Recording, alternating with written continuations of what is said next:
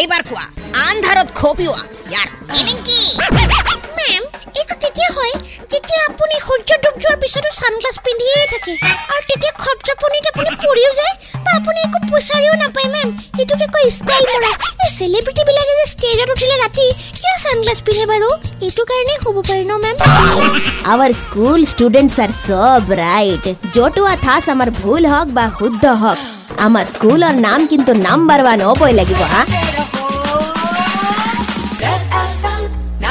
five